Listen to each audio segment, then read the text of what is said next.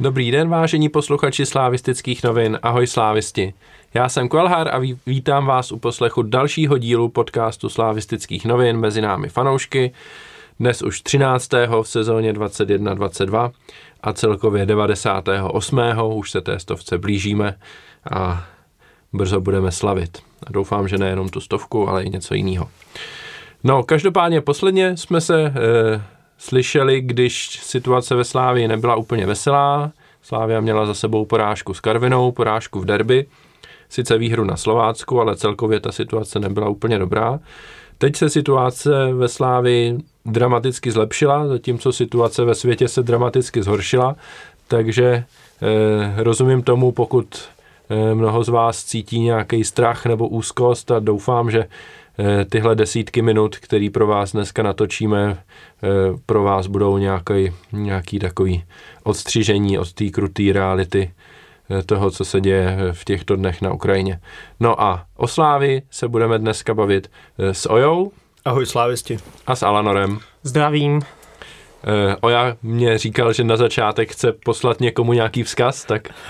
Tak děkuju, já jestli můžu, tak bych se zaprvé chtěl omluvit, že jsem se minule nemohl zúčastnit, ať jsem byl pozván.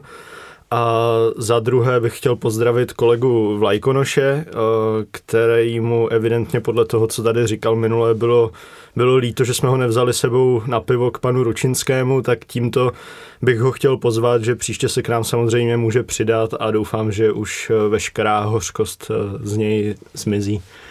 Tak, jo. Já vidím, že ty seš extra v dobré náladě, protože samozřejmě tvůj nejoblíbenější hráč teďka potvrdil své místo v základní sestavě Slávie, ale k tomu se ještě dostaneme, protože to bylo v ligovém zápase a já bych dneska chtěl začít pohárovými zápasy, takže pojďme se nejdříve bavit o dvojzápasu s Fenerbahče, který Slávie vyhrála 2x3-2, jak doma, tak venku, stejným skórem. A postoupila tak do osmifinále Evropské konferenční ligy, kde se ustká s Laskem Linz. Ale než se dostaneme k našemu budoucímu soupeři, tak se pojďme pobavit o těch zápasech. Tak Alanore, zeptám se nejdřív tebe, jak se ti ty zápasy líbily a co celkově na to říkáš, co Slavia předvedla? No, nevím, jestli jsem dneska byl pozvaný správně, já jsem totiž ten první zápas v Turecku neviděl, jsem měl sám zápas sportovní, ale co jsem slyšel, nebo viděl jsem pak i sestřih, tak to bylo jako podobně zajímavý utkání, koukatelný, ofenzivně vedený, jako pak odveta v Edenu, jen teda, že v té to bylo ještě výraznější v náš prospěch, co se týče jako těch sil na hřišti. A co se týče teda samotného toho postupu, tak to považuji za velký úspěch. Ono se tak nějak jako předpokládalo, že ač Fenerbahce má třeba podle transfermarketu skoro dvakrát vyšší hodnotu hráčů, tak by nám jeho styl mohl sedět a nakonec se to teda na tom hřišti naplno projevilo, že Turci měli spíš, řekněme, technicky hodně dobře vybavený hráče, ale co hráli fotbal, řekněme, z posledních 10-20 let, kdy se jako s míčem si rozuměli, ale bez něj už nepracovali zdaleka tolik, jo, ať už co se týče náběhů nebo i soubojů a tam jsme měli jednoznačně navrch a myslím, že v těch zápasech nebo minimálně v tom druhém se to potvrdilo úplně jasně a myslím si, že tam by spíš jako tomu dění na hřišti odpovídal výsledek třeba 5-1, 6-2, řekněme, kdyby jsme byli produktivnější. Naopak Fenerbahce vlastně myslím, že si třikrát vlastně vystřelilo na bránu, tam u té druhé bránky to nejdřív vlastně Mandou schytil a pak měli dorážku, jinak vlastně neměli skoro nic. No, takže myslím si, že postup naprosto zasloužený, byli jsme lepší a co se týče soupeře, tak ač teda neprožívá zrovna nějaké nejšťastnější období, myslím, že jak jsem si tam o tom četl, o tom soupeři, že teď i několik, jestli 5 nebo ještě víc let čekají na jubilejní 20. titul, tak i tak je to pořád těžká váha a v Turecku ten fotbal má ve společnosti úplně jiný zvuk než tady u nás v Čechách, kdy to je do určitý míry i až okrajová zábava a média i politici často od toho dávají ruce pryč, jakože to je záležitost těch chuligánů, co tam dělají bordel, tak v Turecku je to vlastně náboženství a tam asi úplně každý má svůj oblíbený klub, i když třeba nechodí vždycky na ten stadion, což asi byl i tenhle případ, že v tom Istanbulu bylo asi 30 000 nebo tak, že nebylo vyprodáno. No. Takže říkám, za mě velmi dobré, a co se týče toho druhého zápasu, tak to byl takový jako balzám na duši v té dnešní době, ten fotbal, že opravdu se hrálo hodně otevřeně, Turci to museli otevřít, nám to vyhovovalo, takže těch šancí bylo neskutečně. Jo. A potom, co já jsem byl teda předtím na Karviní a na Spartě v poháru, kdy to opravdu byly jedny z nejhorších zápasů za dlouhou dobu, co pamatuju, tak ten rozdíl byl pak propastnej a ten zápas jsem si fakt užil a patřil, jak bych jako zase naopak k nejlepším za dlouhou dobu. I třeba co se týče toho fandění, na který už člověk skoro zapomněl, jak je ten fotbal jiný pak. No. Myslím si, že i když byla snížená kapacita, tak i díky tomu dění na hřišti ta atmosféra byla vynikající. Chtěl bys něco dodat? Tak já bych souhlasil s tímhle hodnocením a víc bych asi nedodával, jenom možná, jestli něco, tak bych vypíchnul to, že vlastně oba ty zápasy, že při srovnání s Českou ligou to byl trochu jiný sport a hrozně mě to bavilo fotbalově. A i u některých našich hráčů vynikly určitý přednosti, který třeba v naší lize nevyniknou, a strašně mě to jako mrzí, no, že pak, když to srovnám třeba zápas s Bohemkou, tak to je opravdu jiný sport, no, a přemýšlím, jako co, jestli je vůbec možný, aby se naše liga nějakým způsobem proměnila, nebo jestli už je ten styl tady tak zakořeněný, že prostě takovýhle zápasy tady odehrajeme výjimečně párkrát za sezonu a jinak se na ně musíme těšit do poháru s těmahle soupeřema. No. Jinak souhlasím vesměs s Alanorem, co říkal, jako super zápasy, krásný akce, šance, góly.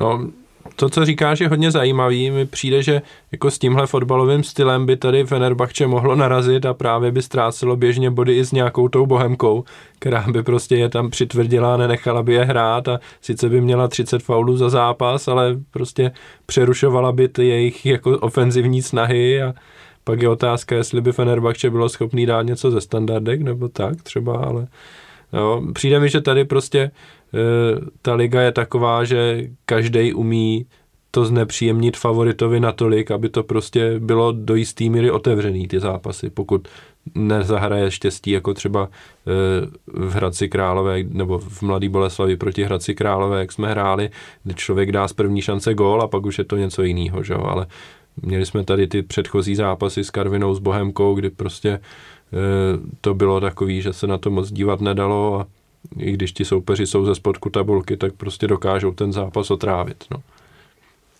No bohužel jako je to realita té české ligy, no. Zvlášť teď v tom zimním období, když si vememe nějaký jako týmy třeba ze spodku tabulky nebo i vesměs z průměru, tak to je spíš než fotbal jako takový řecko-římský zápas v bahně, jo, a kolem toho tam občas skáče míč, no. Takže jako bohužel to tak je, no. A cesta k tomu nějakému zlepšení jakoby jednoznačně měla přijít jako od rozhodčích, aby nedopouštěli, že bude třeba 40 faulů na zápas, což bylo, myslím, v derby teď, v tom posledním, nebo to je prostě třeba i ty zákroky, když už jsou opakovaný, tak za to dávat karty, no. Bez toho jako se to nikam neposune, no.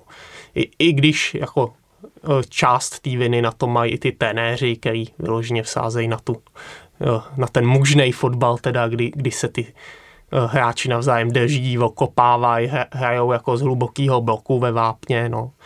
Bohužel to je tak, ale říkám, jako ten prvotní impuls musí přijít od rozhodčích, jako proč by ty slabší kluby takhle nehrály, když to je nejvýhodnější, no, a je to tolerovaný. Přesně tak, no, já si s tímhle souhlasím, no, že ten impuls by měl opravdu přijít v zásadě od rozhodčích, který prostě, když ten hráč fauluje po třetí, tak i když to je jako běžný faul na půlce, tak mu dát kartu, a pak prostě budeme mít půl roku nebo rok, kdy bude hodně červených karet po takovýchhle drobných faulech, ale postupně se ty týmy budou muset přizpůsobit, že ano, ale jako nedělám si iluze, že se tomu tak stane teda, no, co si budeme nalhávat. Tak, jako neslyším nějak, jako že by potom někdo volal, nebo byla potom vůle vůbec něco v tomhle směru měnit, takže bohužel si myslím, že takhle tu kopanou tu budeme mít i nadále. No. Tak no, to je věčný problém, absence nějaký diskuze fotbalový v tom fotbalovém prostředí na tohle téma, takže to tady řešíme dnes a denně. Úplně bych souhlasil s Ojou, že to je jiný sport, takhle jo, kdo to viděl, ten zápas, a kdo pak kouká na nějaký průměrný zápas České ligy, tak to je prostě nebe a dudy. Tak, než se dostaneme k hodnocením jednotlivých hráčů, kteří v těch zápasech nastoupili, tak se vrátíme ještě k tomu, že ten domácí zápas se konečně hrál před alespoň z poloviny zaplněným publikem. A hlavně teda to bylo v den, kdy právě Rusko zahájilo svou invazi na Ukrajinu, takže to bylo hodně emotivní. Já už jako dřív jsem se rozhodl, že na ten zápas nepůjdu a budu koukat doma, protože končil pozdě a ještě spolu s těma povinnostma novinářskýma, abych se domů dostal někdy v 1:00 a přece jenom člověk stává další den do práce, takže tentokrát jsem byl jenom u televize. Musím říct, že mě to docela mrzelo, že tu atmosféru jsem nebyl schopnej, nebo nebylo možné, abych to zažil přímo na místě, a tak se zeptám vás, jak jste to prožívali a jak to na vás působilo celý. Jo, tak já musím říct, že ten moment, kdy zhasnul před zápasem stadion, lidi svítili baterkama a z repráku vlastně pouštěli písničku Kryla, tak to bylo hodně dojemný. Viděl jsem na lidech okolo sebe, že se jim úplně jako leskly oči, a opravdu to se Slávii povedlo, ten jakoby moment, že to bylo citlivě zvolený podle mě. A potom teda podobný moment, když to jsem teda viděl jenom v televizi, ale bylo před zápasem s Hradcem, když ten Kačaraba vlastně měl v očích slzy, tak to byla druhá věc, co za ty poslední dny vlastně při fotbale, když se narazilo na tuhle situaci, tak co proběhlo a co mě teda docela dostalo. No. Takže třeba z toho zápasu s Hradcem, ke kterému se ještě dostaneme, tak to je vlastně moment, který si asi budu pamatovat spolu s výkonem Standy Tecla nejvíc. No. Ale jak na tebe to působilo? No, za mě můžeš litovat oprávněně, že jsi ten zápas vynechal, a jak už jsem říkal, i když byla ta kapacita snížená, tak bych se nebál říct, že už chodím přes 10 let a jako těžko bych hledal zápasy, kde se fandilo líp, jako z hlediska té hlasitosti a toho nadšení takhle. Bylo to i tím, že teda po dlouhý době se ty lidi dostali na ten fotbal, tak byli opravdu natěšený. Bylo to zapříčený teda i tou smutnou společenskou situací, kde souhlasím, že opravdu při té písničce Kejla člověku naskakovala husí kůže takhle, že to bylo opravdu dobře zvolený. A i si teda myslím, že dost dělal ten samotný zápas, že lidi z toho byli nadšený, jak Slávie hraje, a hnali jí dopředu, jo, že vlastně ten support byl na maximum takhle možnýho. A i třeba oproti těm zápasům, kde se opravdu fandí hodně, což bývá typicky derby, nebo to byly zápasy z Plzní vyšponovaný takhle, tak tady se mi líbilo, jako že to bylo hodně v tom pozitivním duchu, že lidi hnali tu Slávii tím, že hrála dobře, nefaulovalo se, tak nebylo moc proč pískat na rozhodčího, nebo že jo, proti Turkům nejsou žádný pokřiky nebo tak. Takže v tomhle směru to bylo jako hodně příjemný, že ty lidi opravdu celou dobu a naplno hnali tu Slávii, která jim to vlastně vracela tím výkonem a burcovala je naopak. Takhle, když to často jako v těch derby, a to je ta atmosféra jako hodně nenávistná, že je to jiný. Já neříkám, že by to zas jako v derby mělo být jen, že se nebude pískat na soupeře nebo tak, ale často to bývá, že se pomalu víc nadává na Spartu nebo na Plzeň, než fandí Slávii. A tady to jako v tom směru byla příjemná celkem změna, takže výborný zápas, no, i na tribunách, takhle nejen tím fotbalem, ale i tím fanděním, opravdu skvělý zážitek. Já bych jenom ještě se vyjádřil k fanouškům hostů. Překvapilo mě, že jich bylo celkem dost a začali před tím zápasem ve velkém stylu, tak jsem jako ještě, ona je předchází samozřejmě výborná pověst, ale potom asi tím vývojem zápasu to bylo, tak mě trošku zklamali během zápasu, že za tolik slyšet teda nebyli a ani vlastně nepředvedli nějaký jako něco, co by mě zaujalo, co bych si pamatoval. No, takže to je malinko zklamání, ale slavistická jako podpora byla výborná. No, opravdu to byl zápas se vším všudy a budu na něj vzpomínat. Když bys to srovnal třeba i jako počtem lidí, tak třeba s Unionem Berlín nebo s Maccabi Haifa na podzim, koneckonců i s Feyenoordem, tam vždycky přijelo strašně moc lidí a byli strašně hlasití ve všech těch zápasech třech. Tak tady jich tolik nebylo, to ani vlastně nebyl plný sektor, ale přece jenom jsou to Turci, tak jsem od nich čekal, že předvedou něco velkého, což se úplně nestalo. No. Vlastně na začátku před výkopem tam měli nějaký chorály, který teda byly dost hlasitý, tak to mě tak nějak jako navnadilo, že se od nich dá čekat něco a pak ve výsledku to bylo průměrný, no. Takže trochu zklamání, ale jinak super. No, když tak těm Turkům takhle bych řekl, že oni taky byli limitovaní tou omezenou kapacitou, což si myslím, že na ty zápasy ve skupině nějak nebylo. No, to je pravda. No. No, že přeci jenom, když je vás poloviční počet, tak to znáte. No a jinak bych souhlasil, že úplně jako takhle z toho globálního pohledu, na co tu jsme zvyklí i v Evropě, tak nějaký podprůměrný to určitě nebylo, že třeba průměr, mírnej nadprůměr, ale tím, jako, že jsme měli štěstí na tu skupinu, kdy vlastně jak už Union, Feyenoord a pro mě překvapivě i Maccabi, jako ty fanoušci byli fakt výborní, špičkoví, takhle, co jsem zažil v Evropě, i dá se říct, jako v porovnání s ligou, tak toho jako ty Turci nedosahovali. No. A asi to bylo daný i tím rázem toho zápasu. Tak v těch zápasech se v zásadě všem hráčům dařilo, ale některým se možná dařilo trošku víc než jiným ještě a jednoho, kterýho bych určitě vypíchl jako v první řadě, je Jira Sor, který nastoupil vlastně v Turecku překvapivě v základní sestavě, potom v odvetě už to takový překvapení nebylo a dohromady vlastně vstřelil 2 góly doma, k tomu v tom venkovním zápase měl asistenci, takže jak na vás působí a vůbec celkově, jak vlastně vnímáte Sorovu pozici v týmu? My jsme ho spíš asi si mysleli, že kupujeme na křídlo, teď nastoupil v útoku, hrál tam dobře, minimálně teda proti tomuhle typu soupeře, tak co od něho čekáte i do budoucna? Budeme ho vydávat spíš v útoku, anebo spíš na křídle, anebo to bude takový ten univerzál, jakých máme plný tým? Ojo. Tak já jsem měl trošku pochybnosti o něm, nebyl jsem si úplně jistý, že to bude jako hráč, který bude přínosem a když už, tak ne hned. A musím říct, že mě teda příjemně překvapil, že už je přínosem hned v těch prvních zápasech, co za nás nastoupil. Vlastně v tom Turecku tam už pak na konci neměl moc síly. V domácím zápase bylo vidět zase, že se posunul trochu ještě dál. A předpokládám, že se bude ještě zlepšovat, což prostě je super a vypadá to, že to je další trefa do hráče, který jednou za velký peníze může odejít. No. A ta jeho rychlost, to je jako neuvěřitelný. Trochu jsem se právě bál toho, aby to nebyl takový další Vukadinovič, který prostě si předkopne balón a poběží, ale jako s balonem to nebude nic moc.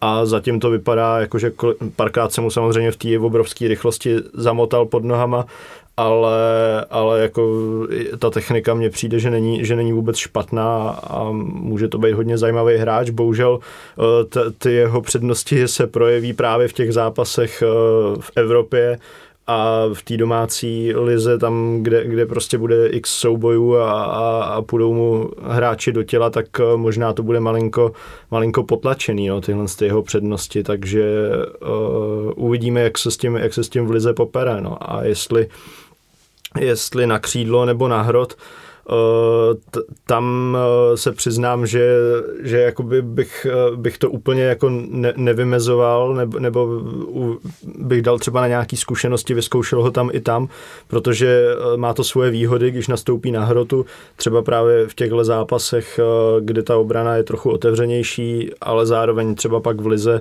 by mohl být dost jako odstřižený a nepomůže nějakým tím sklepáváním balónu a tak, což od útočníka trochu potřebujeme v lize, tak tam zase by se hodil víc na křídlo, takže tam na to úplně názor nemám, no. Ale jak jsem říkal na začátku, tak abych to uzavřel, nebyl jsem o něm úplně přesvědčený a příjemně mě překvapil a těším se, co nám předvede.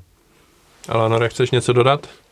Já v zásadě souhlasím, no, tam je třeba říct, že proti tomu Fenerbahce to byl zápas, nebo zápasy vyloženě pro něj, co mu svědčili a naplno tam ukázal ten svůj potenciál, byl opravdu vynikající.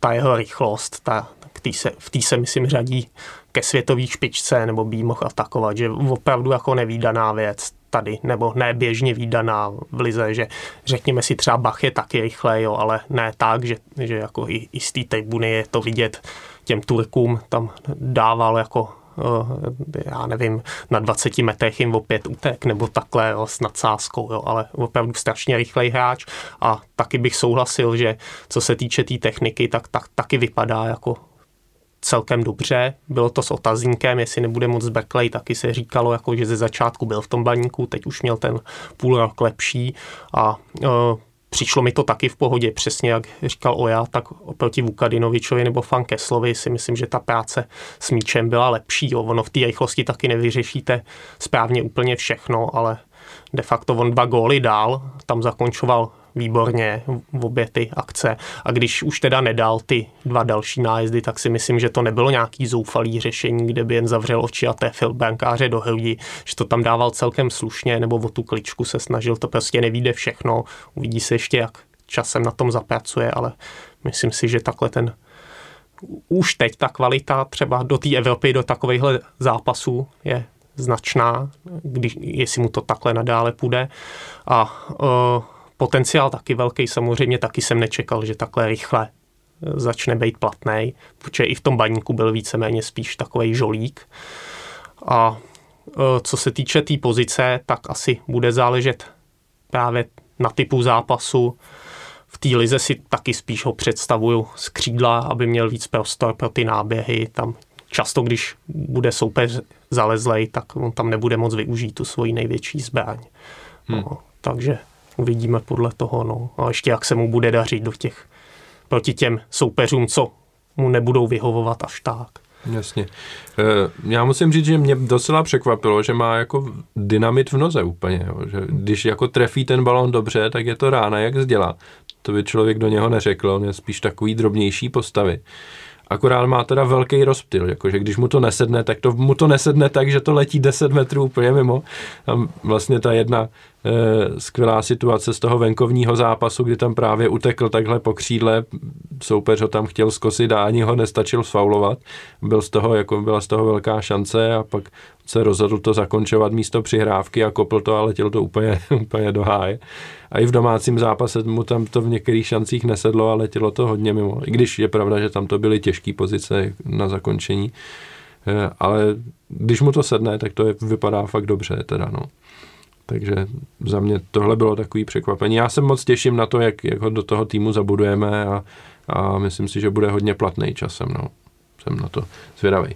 A když popojdeme dál, tak další, aspoň za mě, kdo mě hodně překvapil a takový výkony jsem od něho nečekal, to byl Ibrahim Traoré, kterýho člověk má už tak zařazenýho v té škatulce, že je to takový náhradník, když zrovna jako bude někdo vypadávat, takovej ten spolehlivý záložník, který je třeba jako 5. střední záložník v tom týmu, ale dostane se na hřiště docela často a přinese tam ty zkušenosti a bude to kontrolovat trošku a dá tomu klid. Ale v tom domácím zápase mi přišlo, že z těch středních záložníků byl dost možná i nejlepší, nebo prostě vyloženě tam jako čněl v té záloze, ale je pravda, že tam jako se dařilo všem, takže jako nerad bych vypichoval, ale zrovna u Traorého je to takový jako větší překvapení, než třeba u Holeše, nebo tak, od kterého člověk čeká, že už jako je ta laťka vysoko, ale u Traorého to je tak, že jako občas to není úplně jako nejlepší, ale když se mu to povede, jako teďka tyhle zápasy, vlastně i ten venkovní zápas byl velmi dobrý, tak já jsem byl jako skoro v šoku, bych až řekl, jak dobrý to bylo. Ojo, co ty? No, vypadá to, že chytil druhou mízu, no, protože opravdu je výborný a že obecně ty výkony jsou dobrý, ale co mě překvapuje u něj nejvíc, že je dobrý do ofenzívy, což on nikdy moc nebyl a teďka tam dává přihrávky vlastně klíčový, přihrával Sorovi na ten gól, krásně na hraně offsideu, vlastně v Turecku dával gól, že jo, takže že je produktivní, což prostě on nikdy nebyl. Opravdu jako dobrá forma, doufám, že mu to vydrží co nejdýl, zvlášť když je zraněný Ševčík, tak se nám takováhle pomoc v tom středu zálohy určitě hodí. Ale Jo, je to přesně tak. Já jsem se taky nestačil divit, až jsem ho nepoznával. On teda jako tuhle sezónu třeba ze začátku měl docela slušnou, kdy se tam dostal kvůli zraněním jiných hráčů, tak začal solidně, ale postupně na ten podzim se jakoby ztrácel a až jako moc dobře nehrál pak a teď najednou nastoupil ve velkém stylu a skoro si myslím, že to byl jeho nejlepší zápas u nás takhle, protože tam opravdu dá se říct, že dominoval v tom středu té zálohy, hrál výborně i právě byl nebezpečný. Tam už jen chybělo, aby dal ten gól z té jasné pozice, takhle, kdy ten přesouvající se brankář mu to nakonec chytil, že ta střela byla nedůrazná a jinak byl opravdu vynikající. No. Takže byl jsem taky překvapený hodně a viděl jsem to stejně, že patřil k našim nejlepším hráčům. A chtěli byste teď na závěr, nebo ne na závěr, ale v téhle sekci, když se bavíme o jednotlivcích, tak vypíchnout někoho dalšího ještě z těch zápasů, kdo by vás jako zaujal nějakým způsobem, kdo by čněl? No, tak já bych asi lehce vypích Kačarabu, který ten vstup do toho jara taky neměl nic moc, podobně jako Ousou, a myslím si, že ten první zápas teda, co jsem měl ohlasy a ten druhý, co jsem sám viděl, tak hrál opravdu velmi dobře. No. A takovýhle výkony bych od něj čekal, no, aby byl právě tím základním kamenem naší sestavy. A mně ještě napadá, že konečně se začíná Plavšič rozehrávat, což mám radost, že se do toho dostává a ta pozice jeho bude asi na desítce jako náhrada za Stanča. Vypadá to, že si to tam celkem sedá. No, když bude zdravý zase z toho zápasu vlastně domácího, tak zase na konci odkulhal. No, to je takový jeho typický, že každý druhý zápas tam je takový kulhající mravenec na konci, no tak doufám, že to zdraví mu jako vydrží a nebude to tak, že zase z toho vypadne a bude se do toho zase dostávat dlouho. No, já bych vlastně vypíchl, ještě se vrátil k tomu prvnímu zápasu, protože ty si mi to připomněl s tou pozicí Plavšiče a člověk si uvědomí, že vlastně před chvílí hrál na levém beku a teď zase je ve středu zálohy a je super, já jsem to psal i do sloupku ve Sportu, když zrovna David Ocetník nemohl psát před týdnem a pověřil mě, abych napsal něco, tak z toho prvního zápasu s Fenerbahce mi právě utkvělo asi nejvíc v hlavě to, že my jsme sice neměli krajní beky, nebo jako měli jsme tam Oskara nalevo a ten potom v průběhu zápasu střídal a dohrávali jsme ten zápas s Olajinkou a Štrancem na krajních becích, což jsou jako oba v zásadě, když přicházeli do klubu, tak byli útočníci nebo ofenzivní záložníci. A že jak je to prostě strašně super, že ten tým si dokáže s tím poradit a ti hráči jsou připravení na to, na těch postech tam hrát. Což jako kdyby mi někdo řekl, že kupujeme Štrance a za půl roku bude hrát na pravém beku zápas na hřišti Fenerbahce, tak si budu jako ťukat na čelo. Jo. Prostě hrotovej útočník de facto nebo podhrotovej útočník a bude hrát na pravém beku. A on to by jako dobře jako neexceloval určitě, trošku ho tam větral, ten jejich levej bek, který byl fakt dobrý, ale ve výsledku to prostě byl jako solidní výkon, normální výkon hráče, rozhodně to nebyl úplný propadák nebo něco takového. Takže já jsem z toho, jako celkově jsem z toho nadšenej, jak ti hráči prostě jsou schopní naskakovat různě úplně a i kdyby jsme měli 13, jako libovolných 13 hráčů z té soupisky, tak to trenéři poskládají nějak tak, ať to na tom hřišti funguje, což je jako super. No to já jen s nadsázkou dodám, že se není čemu divit, že Trpišovský, když už přicházel, tak říkal, že budeme hrát totální fotbal, že prostě 10 lidí bude útočit, 10 bránit, ale jako reálně samozřejmě je to velký plus, tahle ta zastupitelnost a univerzálnost a myslím si, že to je jako jeden další z dalších těch směrů vedle té atletičnosti, kterým se ten fotbal bude ubírat, no. Tak ono, kdo z posil, která přišla za poslední dobu, hraje na svém postu, že jo? Kromě golmanů, tam ty změny jsou, takže jako mě to ani už zas tak nepřekvapilo. Překvapilo mě to třeba ještě pár let zpátky u Holeše, ale teď už vlastně mě to nepřekvapuje a je to super. No, další takový příklad je, že jsme koupili stopera Talověrová. Tak. Trenéři už rovnou říkají, že jako se jim líbí na šestce, tak bude hrát v záloze a je to super, no. Takže jo, jako myslím si, že tohle, souhlasím s Lanorem, že tohle je prostě budoucnost fotbalu, ať ti hráči umějí toho, co nejvíc na tom hřišti a pak ten tým ani nemá takový velký výkyvy, pokud se zraní větší množství hráčů, protože ti ostatní je dokážou zastoupit. No. Nejsme na tom tak, že se nám zranějí dva praví beci a nemáme tam koho hrát a bude tam díra jak blázen. Že jo? Takže tohle je rozhodně za mě super. Tak něco dalšího byste chtěli dodat ještě k těm zápasům z Fenerbahče? Nikdo se nehlásí, vypadá, tak se můžeme pobavit na závěr téhle části o tom, že se teda utkáme s Laskem Linz v osmifinále, což za mě je skvělej los úplně. Já jsem si Lask přál jako soupeře a jsem nadšený, že jsme ho dostali. Tím spíš, když už to vypadalo, že budeme hrát zase s Nizozemcema, nejhůř teda s Feyenoordem, ale nakonec nám vytáhli Lask. Tak jak vy to vidíte? Tak papírově to byl asi nejslabší soupeř podle jména v tom osudí, což ale je trošku zrádný. No. Takže já jsem si je taky přál, určitě jsem si nepřál dostat Feyenoord, trochu jsem se díval na ty druhý Holanďany, tím nemůžu přijít na jméno, ale jsem spokojený, no, s losem, jenom teda si myslím, že už to nebude takovej otevřený fotbal, jako byl teďka s Fenerbahče, že budou hrát trochu něco podobného jako my, podle toho, co jsem četl, nějaký rozhovory a zase, no, pokud by se s nima vypadlo, tak si myslím, že spoustu lidí to, pro ně by to bylo obrovský zklamání, kdyby jsme vypadli s AS Řím, tak asi nikdo nic neřekne, no, takže je to takový jako dvojsečný, ale samozřejmě na ty zápasy se těším a věřím, že postoupíme, no. Alanore? Já jsem si taky přál papírově co nejhratelnějšího soupeře, což je teda Linz. Byť jako nám ta pozice toho favorita až tak nesvědčí v těch vyřazovacích zápasech, nebo hlavně teda v předkolech, jo, že jsme vyhořeli s tím Ferencvárošem, s Legií. Nicméně taky, jako když si to prostě vememe čistě pragmaticky, tak asi s tím Lincem, ač nám ta pozice nebude vyhovovat, tak jako s tím Fenerbahče, je ta šance pořád větší, než hrát s Feyenoordem znova, jo, což byla kvalita a ještě bychom tu ten tým měli po půl roce znovu, jo, což přeci jenom aspoň pro mě by nebylo tak atraktivní, že v té Evropě po tom návratu nejsme až tak dlouho, aby jsme si ty soupeře mohli takhle opakovat, že když bude někdo novej, tak to je o to lepší. No.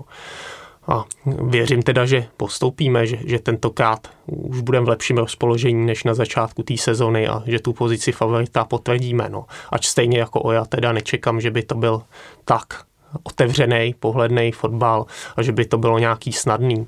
Ale prostě je to už i takovej trénink na ty předkola, kde půjde ještě o víc, kde asi budeme nasazený a tyhle zápasy musíme zvládat. No. Tak, sázkový kanceláře vypsali kurzy, ve kterých jsme mírní favoriti, je to tak 55 pro nás, 45 pro ně. Vidíte to stejně, nebo si myslíte, že jsme větší favoriti? Určitě si nemyslím, že jsme větší favoriti, takže bych to viděl tak podobně. No. No pro mě teda jsme větší favoriti. Já jsem dokonce odhadoval na začátku třeba tak, že bych pro nás řekl až 75%. Teď trochu jako bych brzdil, když jsem slyšel, jak hrajou, tak nám to asi až tak sedět nebude. Ale jako, když si nalijeme čistýho vína, oni jsou 8. v rakouský lize, mají negativní bilanci a teď postoupili do téhle fáze jen kvůli tomu, že za sebou nechali Helsinki, Maccabi Tel Aviv a Al Ashkert, což byla úplně nejslabší skupina. Že jo? Takže jako čekám, že se budeme rozhodně víc trápit než proti Fenerbahče. Vůbec bych nic nepodcenil z tady toho pohledu, ale pro mě by to jako zklamání bylo, kdyby jsme vypadli. Ne teda z hlediska toho, v jaký jsme fázi. Dá se říct asi, že jsme splnili že jsme aspoň splnili víc než to minimum, což byl v podstatě postup do té základní skupiny, který jsme měli jistý. Pak jsme postoupili z těžší skupiny a teď ještě přešli přes vyrovnanýho soupeře, jo, takže svý splněný máme, ale jako s Lincem vypadnout jen jako z hlediska toho soupeře by pro mě zklamáním bylo. No. A říkám, je to už trénink i na ty předkola, prostě takovýhle soupeře bychom měli zvládat.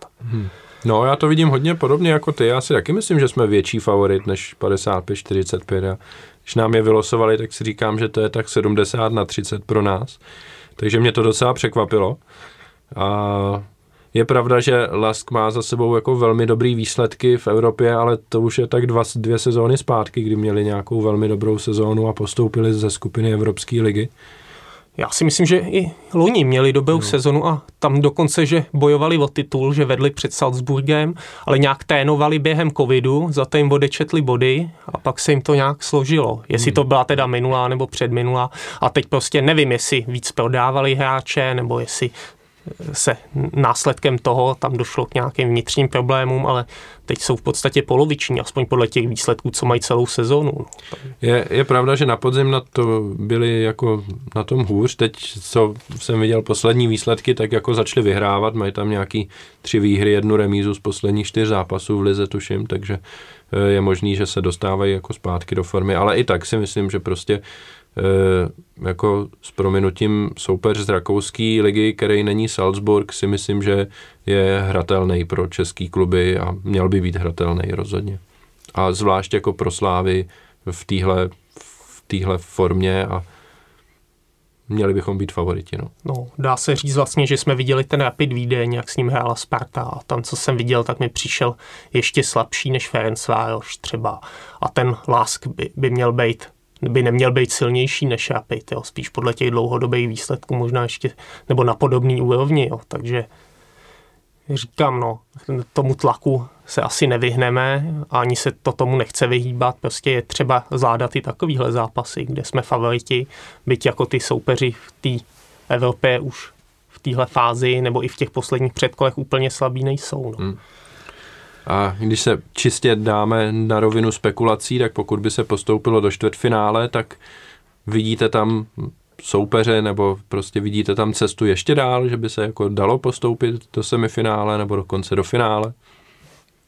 Určitě, tak myslím si, že cíl je zahrát si finále nějakého evropského poháru dlouhodobé Slávě a proč ne letos, no, jako ty soupeři tam nejsou úplně nějaký jako odskočený, že bych si řekl, jo, jestli nám vylosujou tohle, tak jsme bez šance, takže pokud postoupíme, tak proč bychom nemohli přejít ještě 1-2 kola, no. Tak jo, dá se říct, že teď největším favoritem podle sázkovek je tam Leicester, který jsme vyřadili. Jo. Neříkám, že je pravděpodobný, že tu soutěž vyhrajeme, protože pak už asi jako úplně favoriti nebudeme, že spíš budeme mírnej outsider, nebo že to bude třeba vyrovnaný, kdyby byl nějaký lepší los. Aby jsme prošli takhle několik kol, tak pravděpodobný není, ale dá se klidně hrát takhle ještě o další postupy. Hodně záleží pak i na tom zdravotním stavu kádru. Si myslím, že v těch posledních letech, když jsme se dostali do toho čtvrtfinále, tak pak ta zátěž byla taková, že vlastně i třeba s tím Arsenalem, že už jsme byli dost rozpadlí a myslím, že i s tou Chelsea jako to taky nebylo optimální, že jsme pak byli vůbec rádi, že jsme vypadli a že jsme teda uhájili ten ligový titul, že pak bychom už měli velký potíže v tomhle směru. No. Takže je to i hodně daný touhletou problematikou, v který teda teď bohužel úplně štěstí nemáme. No. Na druhou stranu mi přijde, že teď ten kádr je dostatečně široký, že jsme přivedli toho Juráska s Filou, kteří nejsou na té evropské soupisce. To vypadá, že se nám bude uzdravovat Provod, Kůdela, Hovorka, takže tam těch hráčů by nakonec mohlo být dost. Jasně, jako pořád budou vypadávat další, že jo, teď vypadl Taras Kačaraba, bohužel, vypadl Petr Ševčík, vypadl Bach, kdo ví na jak dlouho, to se asi teď nedozvíme, tím spíš, že je před derby, takže i kdyby byli zdraví, tak nám to nikdo neřekne, samozřejmě, ale já si myslím, že letos, aspoň takhle v téhle fázi sezóny mi přijde, že těch lidí máme dost na to zatím, aby jsme to mohli uhrát i třeba, kdybychom postoupili do semifinále, tak že by to nebylo takový, jako ty minulý sezóny, kdy jsme hráli s Chelsea a s Arsenálem to čtvrtfinále, no. Ale tak uvidíme, to je samozřejmě vysoce spekulativní, teď máme před sebou Lask a je potřeba se soustředit na něj. Připomenu, že první zápas se hraje příští týden ve čtvrtek, Slavia hraje doma, odveta se hraje potom další týden venku a to ne v Linci, ale v Sant Peltenu, kde je nějaký pidi stadionek jenom pro asi 6 nebo kolik 8 tisíc diváků, takže tam se moc slávistů na ten stadion určitě nevejde. ale co se dá dělat, no, nevejde se tam ani moc fanoušků Lince. Tak jo, dáme si krátkou přestávku a přesuneme se na domácí ligu.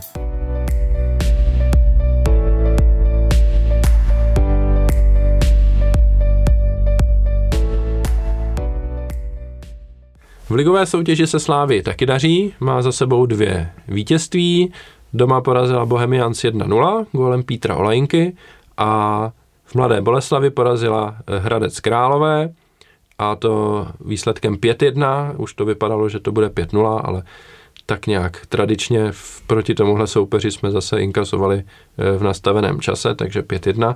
Nicméně 2 góly Standa Tecl, 2 góly Ondra Linger a 1 gól Jakub Hromada, svůj první ligový gól ve slavistickém dresu. A hned takovýhle krásnej. Nicméně nemůžu jinak, než dát slovo Ojovi, protože ten se na to těší celou dobu tady, takže pojď na to. Já jsem věděl, proč minule nepřijít a nechat si to až na dnešek. Samozřejmě jsem nadšený ze Standy Tecla, on už vlastně ty poslední zápasy, když hrál, tak trenéři, i když jako nedal gól, tak ho chválili, že ten tým strhnul, protože mně přišlo, že teď na jaře, zvlášť v těch prvních 2 zápasech, tam byli všichni takoví, že se koukali jeden na druhýho, nikdo to nevzal pořádně jakoby na sebe, ani ne tak jako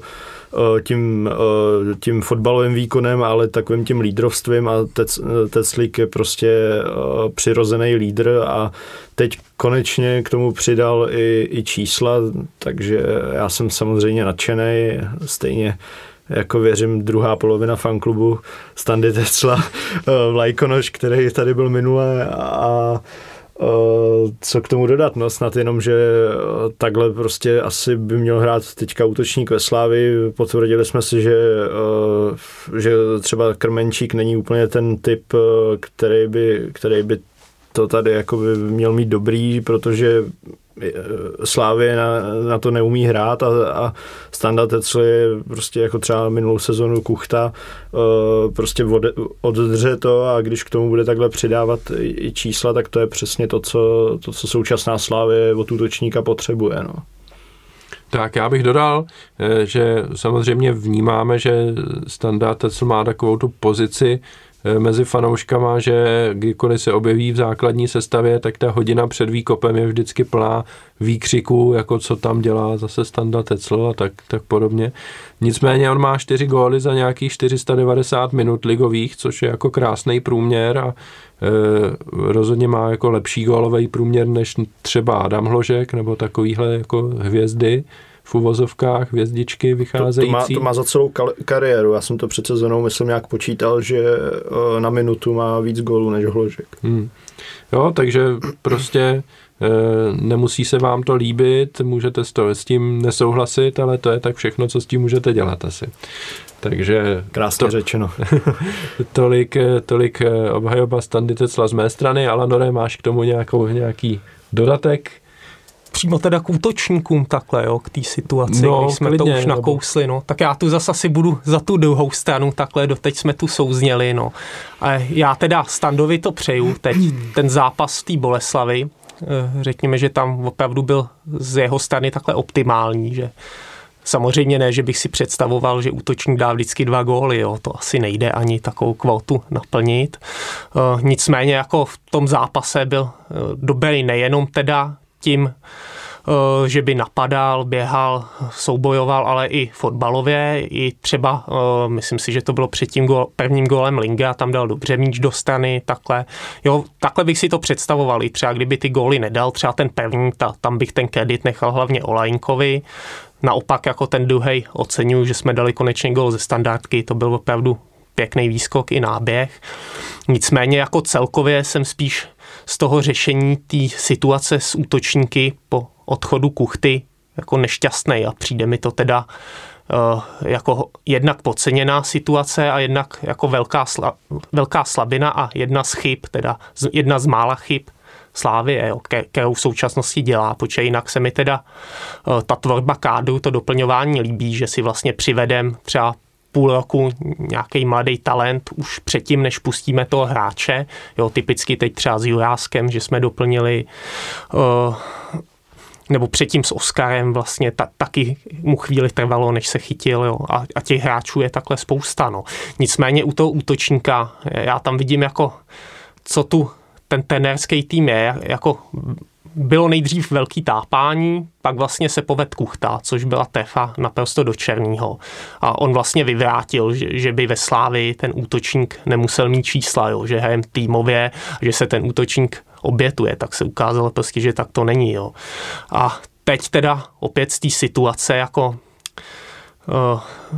nebo takhle, na to, abych řekl, že jsem z toho nešťastnej, to je prostě brzo takhle. Já bych byl rád, aby mi třeba Standa zavřel tu pusu, nebo aby se chytil Kemenčík, aby to tak vypadalo.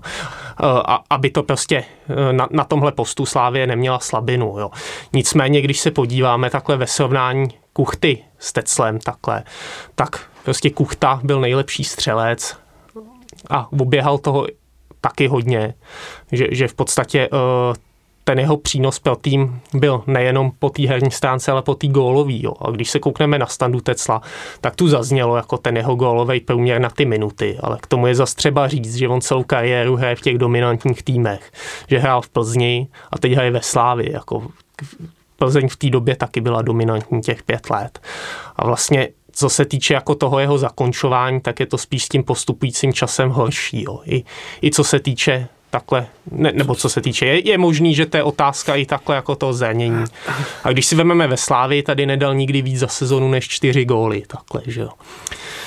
Stejně tak teď měl pěkný zápas, ale loni měl pěkný zápas v prvním kole v Budějovicích, kde dal hat-trick a pak už to bylo slabý takhle, no. Tak Oja je na odchodu skoro. To jsou nehezká slovíčka, teda, co tady padají. Já právě, když to takhle srovnám ještě s tím Krmenčíkem, mně se třeba nelíbí, jako jaký má ten tým, nebo jaký mají trenéři takhle přístup k těm hráčům, kde můžeme se bavit, že se Krmenčík takhle nehodí do toho stylu, pak je ale otázka, proč ho teda přiváděli, jo? Jestli to bylo jen proto, aby nešel do Sparty, teda, když mu vlastně pak nedají šanci, protože co se týče těch vysokých útočníků, Škodovi to nebo pod současným trenérem nevyhovoval Škoda, nevyhovoval Necit, nevyhovoval Jusuf, nevyhovoval Musa a stejně přivedeme útočníka typu Krmenčíka, jo, který pak vlastně nakonec nedostane šanci, ač se mu teda třeba z hlediska bojovnosti nedá nic moc vyčítat.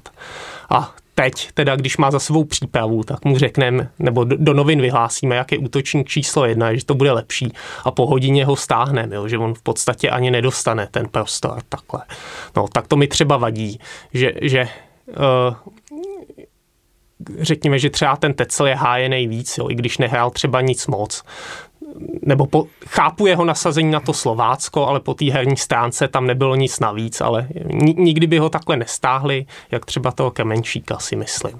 Ale to zase, jako já ti do toho skočím, ten hráč si nějakou tuhle pozici v tom týmu vydobude, že jo, a myslím, že jako ty nejenom herní vlastnosti, který třeba jako se dá z části minimálně souhlasit s tím, co říkáš, tak právě i nějaký ty morální vlastnosti toho hráče tam určitě hrajou roli a přeci jenom je něco jiného, když táhneš Krmenčíka a něco jiného, než když tam prostě necháš 90 minut Tecla, který sice jako třeba nehraje jako svůj nejlepší zápas, ale pořád prostě má pozitivní vliv na ten tým, což třeba u Krmenčíka to úplně tak být nemusí. No. Jako... Jo, třeba s tímhle to souhlasím, no. Ale zase jako je tu ten pohled. Já souhlasím s tím, že Standa jako tady to místo má, ale že by to měl být útočník číslo 1, na který má Slávě stavět, zvlášť v porovnání s Kuchtou, který byl opravdu jeden z nejlepších hráčů v týmu, jo, tak to je pro mě jako strašný sešup.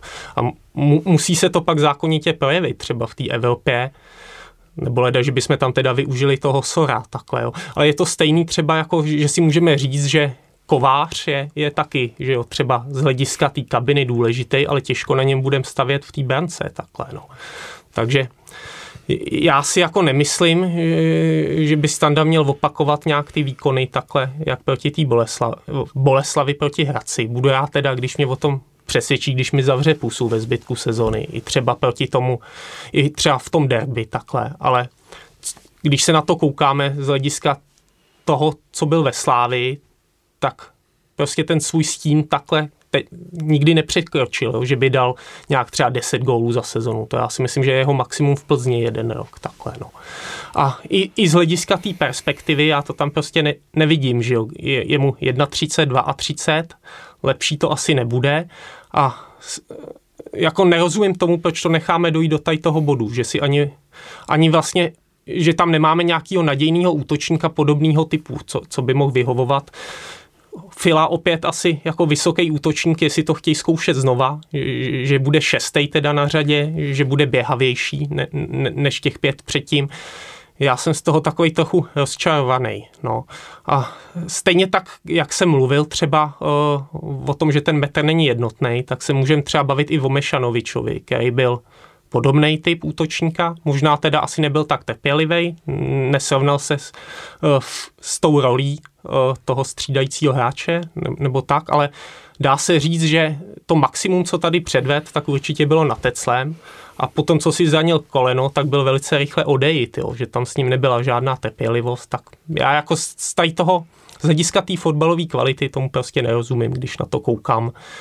Nemyslím si prostě, že Standa by byl nějak nadprůměrný útočník na ligu, nebo že by měl takový, když srovnáme přínos útočníků pro svý mužstva, tak prostě tam vidím, že Slávě jako razantně zaostává, no, ale tak teď mi to možná vyvrátí já a úplně nejradši budu, když mi to vyvrátí Standa na tom hřišti, jako v průběhu té sezony, ale jako já té situaci upřímně teda nerozumím, že na něm máme teď stavět jako do budoucna, nebo jak to má být v tom útoku. Vidím to jako velkou slabinu, no, Slávě.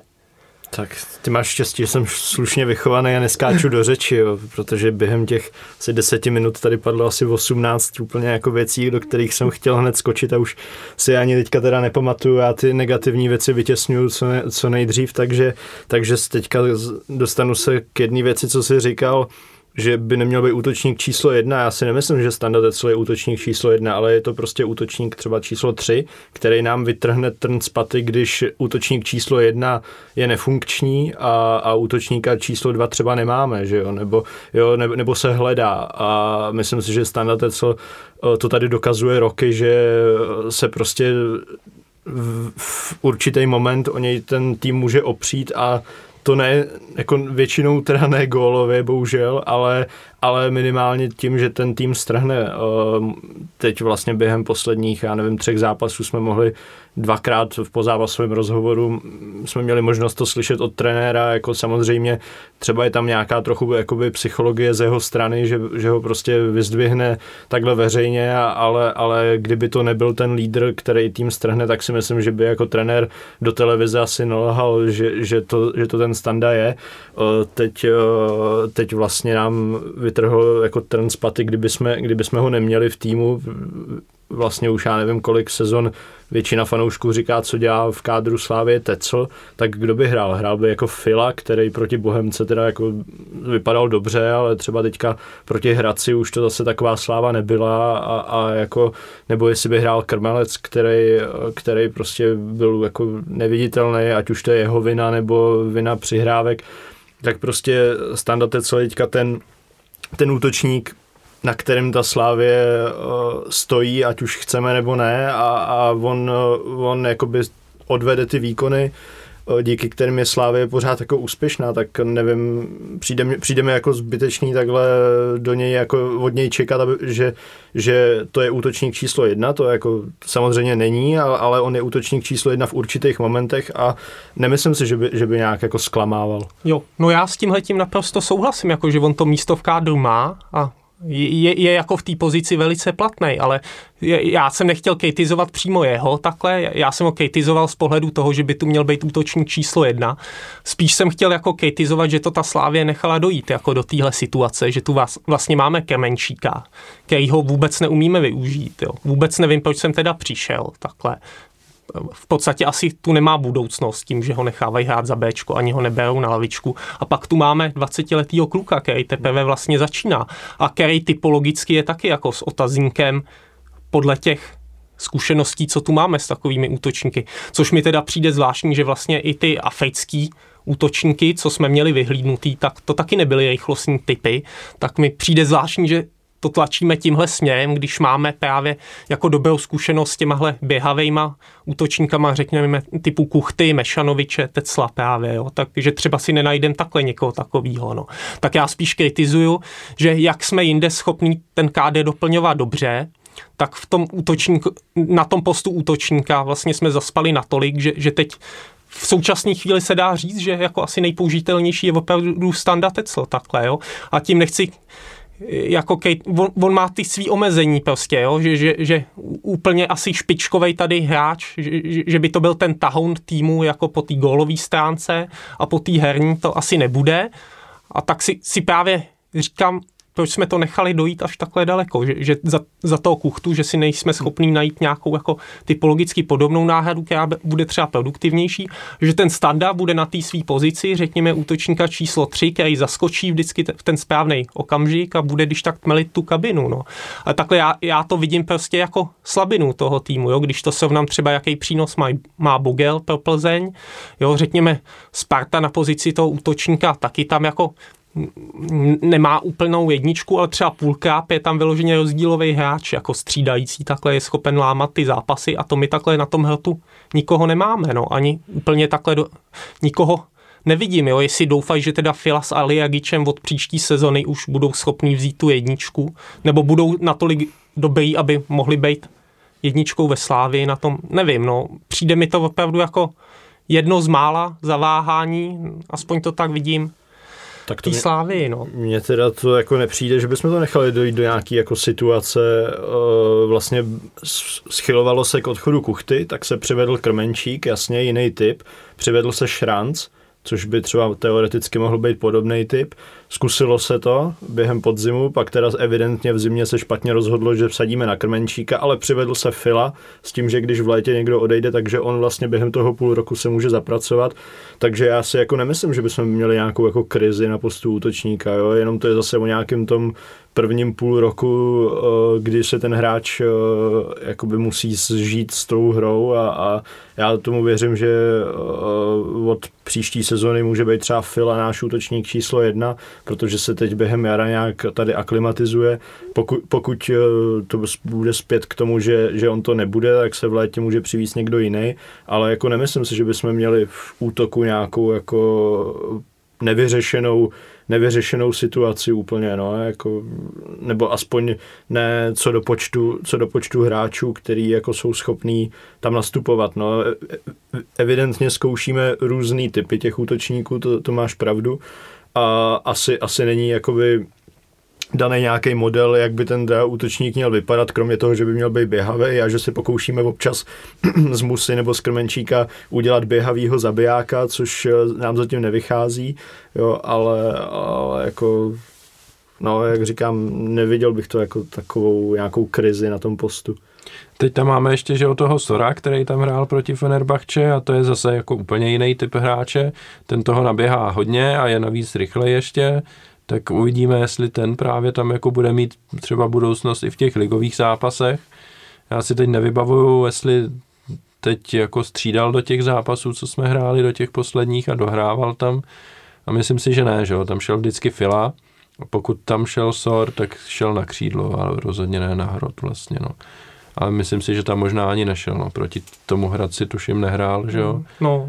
A proti Bohemce nevím, na to už si nevzpomenu, ale taky mi přijde, že spíš asi ne. No. Třeba co se bavíme teď o té Evropě, tak mi to přijde, že se vracíme do té doby před tím Kuchtou, jo? Kdy jsme vlastně v těch zápasech tam radši dali třeba Olajinku, jo? A teď tam dáme radši Sora, který taky není typický útočník, ani si nemyslím, že by měl jako hrát dominantní, nebo převážně v útoku, že to bude spíš jako ta varianta do té Evropy. No. Když si vememe toho Kuchtu, tak opravdu on byl platnej i v té Evropě, dával góly a myslím si, že v tomhle ohledu to bude oslabení. No.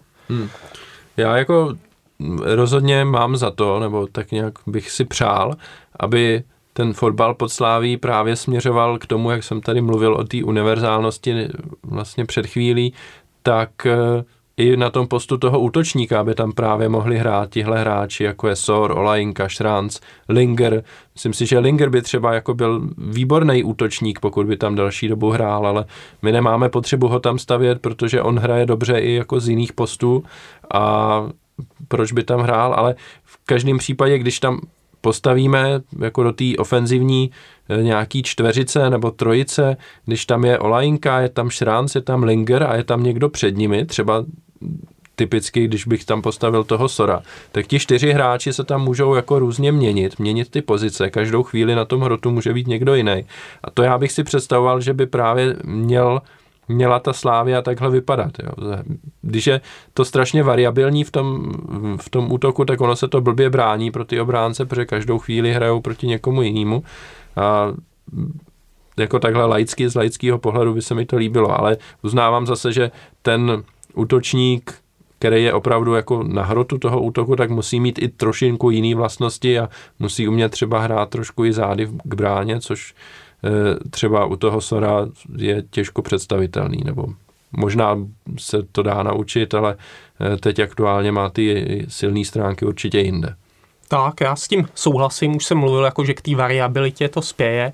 Myslím si, jako, že ten útočník takhle, řekněme, když je ještě běhavej, tak se může měnit s těma křídlama, ale že by měl mít třeba ty vlastnosti oproti těmhle hráčům, jako co měl Kuchta, nebo co má třeba Tecl, ten je taky schopnej sklepnout míč pod dežet. To si myslím, že takhle zády k bráně Sor, Olajinka moc hrát neumějí. A pak taky od toho útočníka bych čekal nadstandardní ten výběr místa, takhle třeba, co měl právě ten Kuchta. No. A myslím si, že tímhletím jako vodost přicházíme pak s tou ztrátou Kuchty. Ale můžu se mýlit, jo? Třeba to ten Standa převezme, začne dávat góly, jak teď. Třeba se chytí Fila, uvidíme, Krmenčík asi už ne. Třeba se vrátí Kuchta. No, tak, no. Ale myslím si, jako, že to nahrazení nebude úplně snadný, když se koukneme, kolik těch gólů a kolik té práce pro tým nám odešlo vlastně s Kuchtou a že my se vlastně ani o to nějaký ambicioznější nahrazení kus za kus nesnažíme, jo? Že ten Fila je opravdu asi jiný hráč. No, ale to je typický pro Slávii, že jo, odešel nám Souček a taky jsme hned nehledali vysokýho hráče do středu zálohy na post nějakého toho zasunutějšího záložníka a teď jako se říká, že v Talověrovovi jsme našli novýho Součka a přijde mi, že je to jenom proto, že je vysoký a to je tak jako celý je, co mají společného se Součkem, ale prostě umíme to vyřešit jinak a myslím si, že to taky předvedli trenéři, že prostě jsou schopní ty nějaký otazníky v té sestavě řešit jako kreativně velice a jako konec konců i teď na tom postu toho útočníka to chvíli jako vypadalo hůř. Jo. Krmenčíkovi se nepovedl zápas a teď v tom derby to taky nebylo moc dobrý a teď prostě se tam sáhlo pro Tecla a začali jsme vyhrávat. Jo. Tecl Sor, 5 výher v řadě. Nejsem překvapen. Říkám, já se rád budu mýlit, ale říkám, z hlediska té perspektivy, třeba u toho Fily takhle, když se bavíme, že se to zase zkouší s tím vysokým útočníkem, který nikdy nemůže být podle mě tak pohyblivý, jak právě třeba Tecl nebo Kuchta. A když se bavíme o tom, že opravdu několika takhle se tu předtím nedařilo a naopak tyhle ty hráči se do té naší hry hodí, tak mi přijde to takový jako jít furt hlavou proti zdi, zvlášť když se bavíme, že neuspěl třeba Musa, jo, který je jinak výborný hráč, jo, dá se říct i velice zajímavý z evropského pohledu a stejně jsme ho radši nechtěli využít, přičemž se na jeho místo právě přivedl Krmenčík, který je pak pohyblivý ještě míň, jo, a využitelný, tak moc tomu nerozumím, no, tady tomu tápání. Já jako optimista, nebo v tuhle chvíli optimista bych chtěl doufat, že ten výkon proti Bohemce, co tam předvedl Fila, tak jako naznačil, že by mohl být jakoby pohyblivější a mohl by být přínosnější pro ten tým, ale jako bylo to 30 minut v jednom zápase, což jako je velmi malý vzorek, takže uvidíme dál, no, jako já do jisté míry tohle beru, že prostě ta typologie těch útočníků, kteří se tady neprosadili, je hodně podobná, bohužel, ale nevím, no, třeba opravdu vidějí trenéři v tom Filovi něco, co chybělo všem těm ostatním, ať už to je jako ochota na sobě pracovat třeba trošku víc, než je Musa, než... Já nevím, u toho Krmenčíka možná bych se zastavil ještě, když už se bavíme o těch útočnících, tak ta situace s Krmenčíkem, jsi to tady okomentoval, že prostě je jednička, pak najednou je v Bčku, nikdo jako moc neví, co se děje, chvíli se tvrdí, že jako poprosil trenéry, ať jde za Bčko, no tak nevím, jestli je prosil i za týden, aby šel znovu za Bčko, to už asi možná ne, ale... Já si teda taky myslím, že ten útočník potřebuje cítit nějakou důvěru, jako mít nějakou větší šanci, a když už se teda vyhlásí, že měl povedenou přípravu a že bude jednička, tak pak ho vlastně stáhnem, když je celý ten tým špatně a de facto ho odřízneme takhle po 60 minutách, tak už jen to mi přijde jako velmi zvláštní takhle, no. No, takže... jako mi přijde, že tam se dost možná muselo něco stát mezi ním a trenérama, nebo jako jinak se to těžko vysvětluje, že jo, ten jako otočka o 180 stupňů úplně. Jo, já si taky myslím, že jeho působení ve Slavii prostě skončí v létě a možná právě i jako vzhledem k tomu, že se třeba došlo k nějakému názoru, ať už to bylo po jeho výkonech nebo po něčem jiném, co tam proběhlo a došlo se už k tomu, že se na něj ta opce neuplatní, tak pak absolutně chápu, že radši nasadíme na závěr mladýho Philu, než aby tam byl hráč, který nemá žádnou perspektivu ve Slavii, aby jsme ho ještě rozehrávali třeba, já nevím, Spartě nebo kam může jít v létě. A nebo je to velmi chytrá hra, už jako dlouhá dopředu a víme, že ho budeme chtít koupit, ale potřebujeme mu snížit cenu, tak ho dáváme do Bčka a pak řekneme Brugám, hleďte, tak tady je hráč, který u nás jako vůbec není. A jako kdybyste chtěli, tak za 300 000 € ho bereme teda. No, myslím, že teďka si to propálil, no, takže ve Slávii už asi žádný langusty nebudou, no, pro tebe. Mně zase jako přijde smutnej ten názorový obrat takhle, že tam ho sem přivedeme jako velkou posilu. Pak i po té přípravě tvrdíme, jak to na něm postavíme, takhle aspoň teda do novin. A pak najednou, že za 60 minut zjistíme, že je vlastně úplně nepoužitelný a že ho dáme radši do Bčka, že už ho nebudeme vůbec stavět. No. Tak hele, to už... já jsem si třeba taky myslel, že jsi rozumnej kluk a tady během 5 minut, co jsi tady hodnotil Standu Tecla, tak jsem změnil názor, takže jako ono to jde rychle. Ne, jako... Jak říkám, no, přijde mi, že tam asi muselo se něco stát, protože ta otočka byla jako velmi silná. No. Jako je nutno říct, že Krmenčíkovi těch 60 minut s Karvinou fakt jako se nepovedlo velmi, tam se s míčem skoro nepotkal a když letěl centr do vápna, tak on byl jinde. Pak to dopadlo, že jedinou nebezpečnou hlavičku v tom zápase měl Plavšič, že jo, takže to je takový trošku smutný. No. No, ale jen ještě bych to teda uzavřel, že to jsem jen tak jako na to rozproudění diskuze, když už jsem teda měl jiný názor, aby jsme si tady všichni nepřitakávali. Myslím si, že jako ta situace ohledně těch útočníků je i třeba mezi fanouškama celkem rozpolcená, jo, ale není to nějak, že bych chtěl být extra negativní, jo, ono teď to asi zaznělo, ten 10-minutový monolog, nebo to, když jsem si stěžoval na tu situaci v útoku a já říkám, jako vnímám to jako jednu opravdu z mála chyb, možná to třeba nakonec ani chyba nebude a ukáže se, že trenéři měli pravdu takhle. Ten Standa nebo kdokoliv jiný mi tam vytře oči. Jo, ale... Ne, ale jako, jak říkal Oja, že jo, to, že ten útočník je jako třetí útočník v týmu, tak to neznamená, že jo, že by tam neustále musel chodit jenom z lavičky, ale prostě jsou úseky v té sezóně, kdy z nějakého důvodu prostě ti dva první vypadnou a on třeba měsíc hraje v tom útoku a potřebuješ, aby ten útočník tam hrál tak, aby ten tým nestrácel body, což v případě Tecla se děje, že jo, jako může se nám nelíbit třeba jak hraje, má tam nějaký technický nedokonalosti, zbytečný fauly nebo něco takového, ale ten tým s ním nestrácí body, takže on vlastně tu svoji pozici jako plní. A já jako si myslím, že Oja to pojmenoval správně, že on prostě není útočník číslo 1, ani do budoucna se s ním nepočítá jako s útočníkem číslo 1. Jo, už jenom vzhledem k jeho věku, že jo, to prostě jako víme, jak Slavie je teďka nasměrovaná jako na prodeje hráčů, takže máme Philu, který je daleko prodejnější, že jo, máme Sora, který tam teda případně možná může hrát, máme Aliagiče v Liberci, jo, takže těch hráčů je dost, mladých hráčů a je jasný, že oni dostanou šanci a budou jich dostávat třeba víc šancí než Standa Tecla. S čím bych souhlasil a co je jako dobrý vypíchnout je, že by bylo divný, kdyby jsme i do dalších předkol v létě zase šli se Standou Teclem na hrotu útoku, což se nám prostě několikrát stalo a pak jsme jako vypadli, no. Takže to jako uznávám, že to není úplně dobrá varianta, že by bylo fajn, aby na ta předkola potom byl použitelnější ten útočník číslo 1, který v tom kádru má být teda v hierarchii nad ním. A třeba zrovna bude ta fáze sezony, kdy prostě nám vytrhne ten Spaty zase. Jo. nikdy nevíš prostě, co se stane, a já si prostě myslím, že mít v kádru takovýho hráče, který jednak nedělá problémy, když nehraje měsíc, myslím si, že není úplně nejdražší hráč a neplánuje prostě nikam zdrhnout, takže to je prostě pro Slávy obrovsky cenný a jako přínosný a myslím si, že jako nedocenitelný. No, až. Jo, s tím já úplně souhlasím, no. Jen si jako myslím, že se to nemělo nechat dojít vlastně do té fáze, kdy teď je celkem důležitá část sezony a my musíme doufat, že vlastně to tomu Standovi asi půjde, protože teď úplně nikoho lepšího nemáme. A reálně si nemyslím teda, jako, že se to mělo řešit, že by tu neměl být Standa, ale neměl tu být Kemenčík, který se vůbec neodhad teda. A měl tu být někdo už právě typologicky za Kuchtu, právě ten půl rok předem, jak jsem mluvil. No. A přijde mi zvláštní, že ani teď se to vlastně neřešilo v zimě. Ale no, přijde mi, že možná ten útočník typologicky za Kuchtu byl Šranc a pak se ukázalo, že Šranc je dobrý na křídle, takže nemáme důvod ho dávat přímo na hrot toho útoku.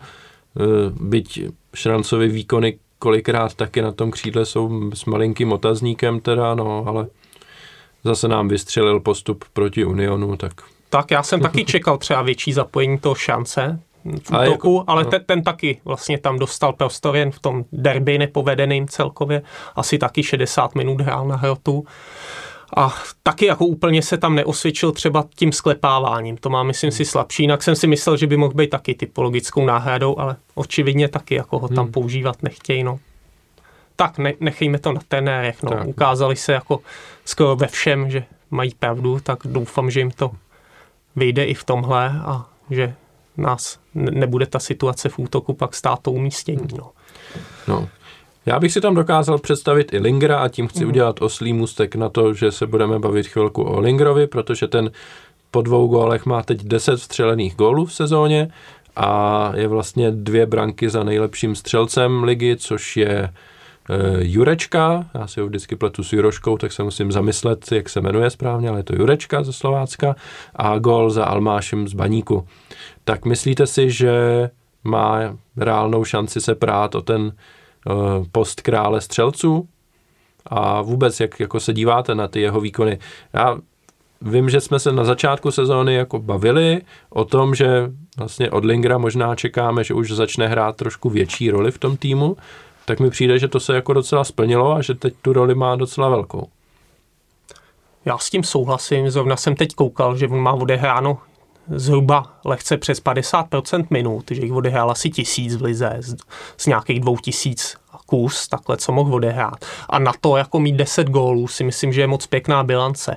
Když to třeba srovnáme s tím Jurečkou, nebo to teď teda trochu taky tím, že váhal s podepsáním té smlouvy, tak ho občas nechá na lavičce, ale myslím si, že odehrál jinak velkou většinu zápasů. A že pak samozřejmě, kdyby hrál Linge těch minut víc, tak těch gólů mohlo být ještě víc takhle.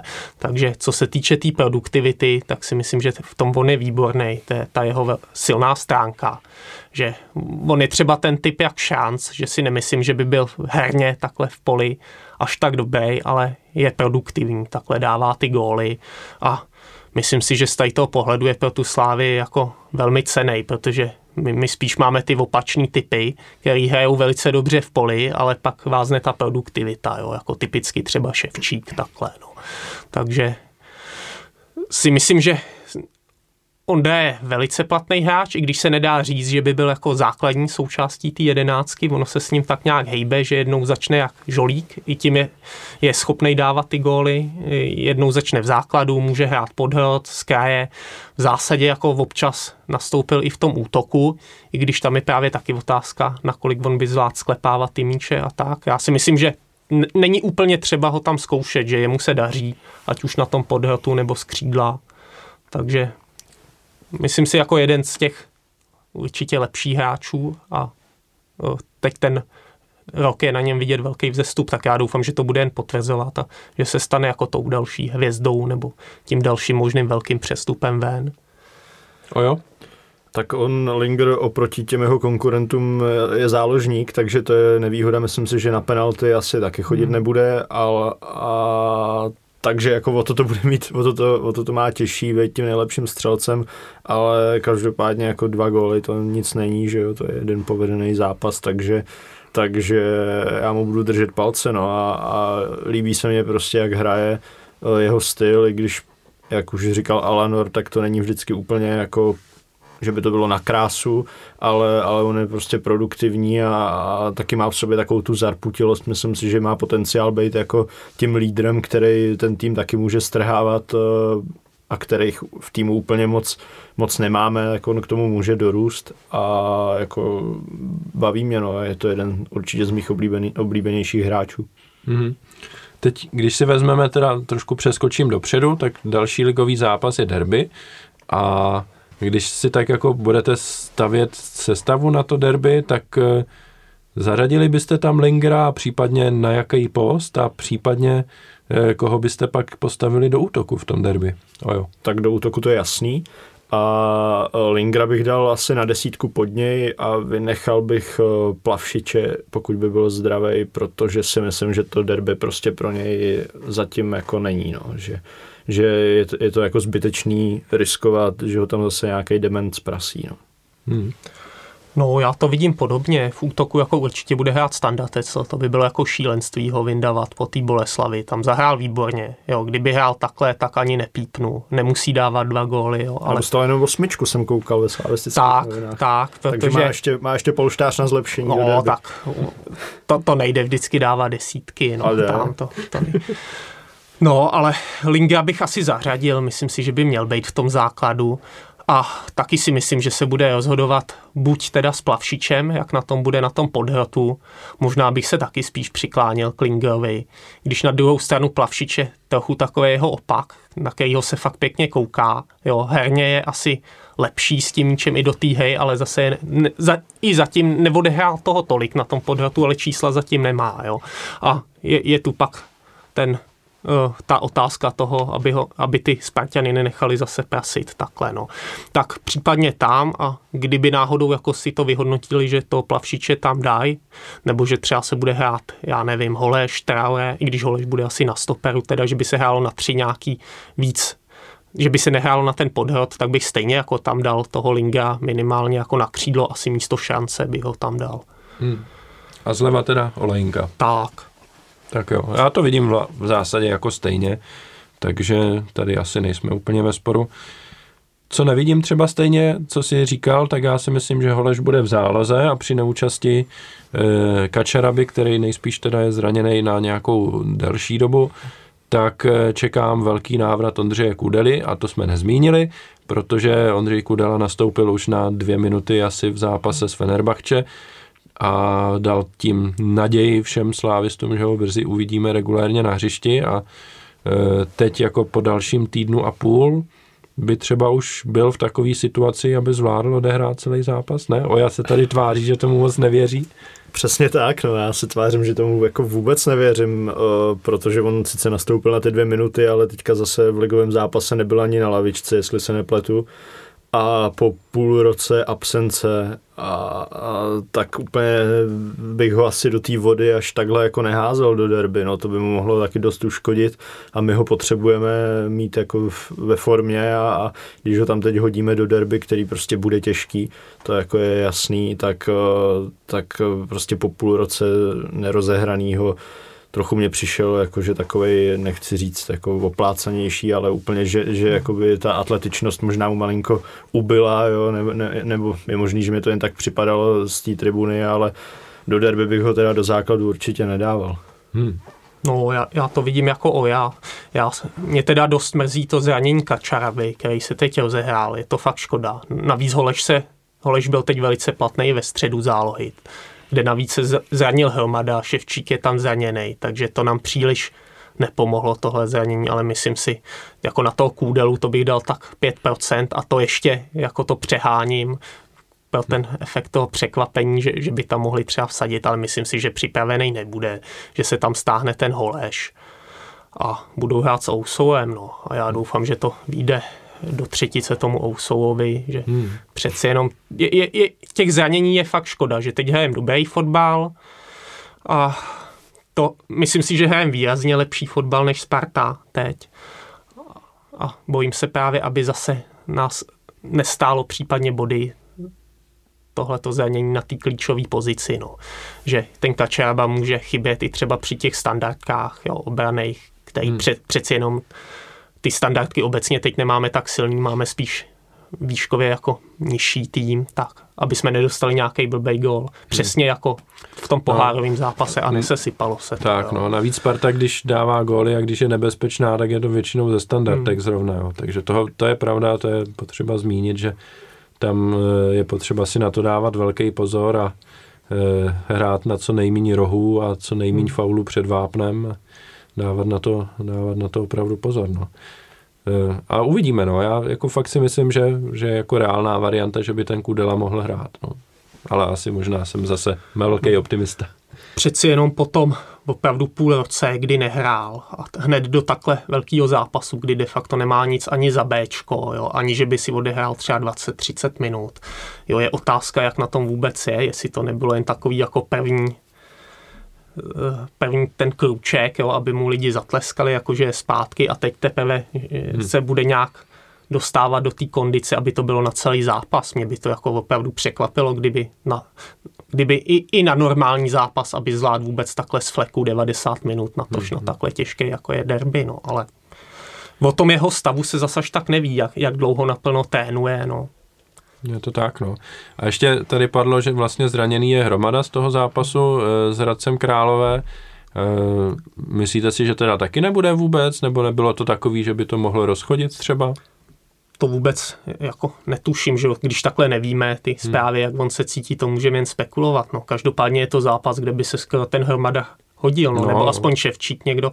Předpokládám, že v základu bude Teore, který hrál výborně takhle. A tím, že vypad Holeš, tak tam budeme asi potřebovat ještě dva hráče. Když bude teda Podhod Plavšič nebo Linge, tak ještě aspoň jednoho, no a tam by se asi hodil ten Hromada takhle, no. Macena předpokládám, že tam nedá. To bych si typnul, že bude Talověrov i kvůli té výšce. No, za Talověrov je to otázka, no, moc tam toho nenahrál. Ale chystají si na to, no, tak... No. Jako nabízí se taky tohle řešení, no. Přeci jenom já bych byl nejradši, kdyby tam mohl být ten Kačába, ověřený Holeš, Teore, teď ten Talověrov, byla by to velká neznámá, no. I třeba směrem dopředu, takhle, jak mu to půjde. To... No, jako mi přijde, že směrem dopředu to od něho není, kdo ví, jaký zatím, jo, jako neříkám, že nebude, já myslím, že leda, co se dá naučit i v jeho věku, co se týče jako těch přihrávek dopředu a ty diagonální pasy, co Souček tady rozdával vždycky, tak to prostě se asi dá natrénovat trochu, ale jako zatím je Souček fakt jenom tou výškou, no. A to je tak jako celý. Takže já bych radši teda hrál zatím bez Talověrova, co se minimálně derby, přijde mi to stejnej, nebo možná ještě větší risk, než postavit Kudelu do té nákladní sestavy. Uvidíme, no. Jako budeme doufat, jako ideální dvojice Holeš Hromada a předně prostě ta ofenzivní čtyřka nějaká, o který jsme se bavili, ale oba dva jsou vlastně teď s otazníkem, no, jak Holeš, tak Hromada. Toho Talověrova taky vnímám jako takovej ten projekt, takhle jako ideální, nebo v ideálním případě, co už jsme tu měli několik, jak třeba Oskara, že ten půl rok si ho budeme připravovat teprve na to a pak třeba za září jako ten další rok, jo, ale nepřijde mi, že by to byl hráč úplně hned do základu, do derby, co by měl být nějak jako výraznej takhle, aby nám pomohl vítězství, no. Tak jo, na závěr, co se týče ligového dění, tak něco dalšího, co byste vypíchli z těch zápasů, ať už s Bohemkou, nebo ze zápasu proti Hradci Králové? Tam to byly asi takový jako opačný póly z hlediska toho výkonu soupeře, že si myslím, že Bohemka ta nám nic neusnadnila. A to, v jakým je srabu, tak hrála docela slušně. O to víc si cením, jako že jsme to vyhráli.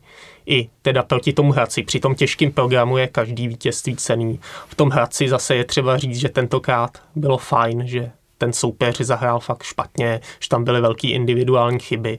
A trochu si myslím, že jsme si to i zasloužili, protože třeba Karviná odehrála zápas na hranici možného. Ta Bohemka v podstatě taky, že jsme měli samý těžký zápasy, kde nám nikdo nedal nic zadarmo a teď konečně teda se soupeř porazil sám. Tak. S tím souhlasím. Tím nechci jako snižovat náš výkon, ale přeci jenom ty soupeři nejsou na takový úrovni, aby vždycky podali ty výkony na hranici maxima a nedělali žádný laciný chyby. Jo. Tak je to pak příjemný, zvlášť při takovém programu, když se sejde takhle zápasce rozhodnutý za půl hodiny.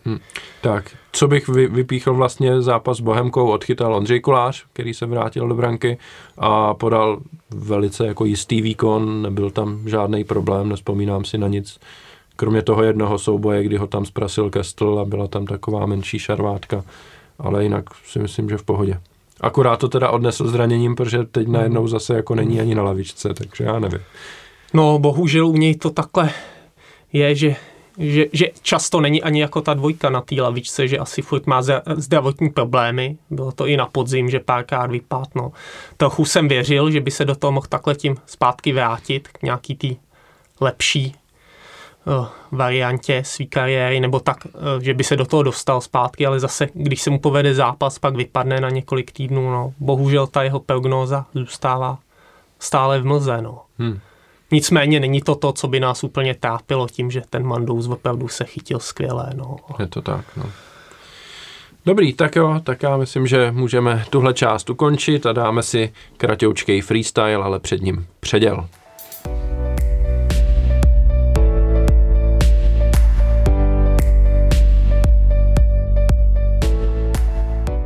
Poslední segment Pavouku freestyle. A musím říct, že tentokrát jsem neměl kdo ví jak moc materiálu, o čem bych tady chtěl mluvit, tak to bude krátký, ale jedna věc mě trošičku trápí a trápí mě už dlouhodobě a musím si postěžovat zase, udělám tady takový výlev a to je vyjádření činitelů Slávie, respektive trenéra a hráčů před losem a po losu, kteří si jako obvykle vždycky přáli ten největší kalibr z těch soupeřů, co tam byl, což je aktuálně AS Řím asi, i třeba kvůli trenéru Mourinhovi a kvůli velkému stadionu ve velkém městě. Krásnej ten stadion není, byl jsem tam asi 10 let zpátky a je to taková spíš troska ne, ale kdo ví, jak hezký stadion to není teda. A ta vyjádření, že jako si přejeme hrát s AS Řím, protože jsme jako s nima nehráli, je to velký klub a tohle. Musím říct, mě to vadí prostě. Já to řeknu natvrdo, mě to vadí. Jako Slavia je za poslední 3 sezóny 2krát čtvrtfinalista Evropské ligy, jednou hrála základní skupinu Ligy mistrů.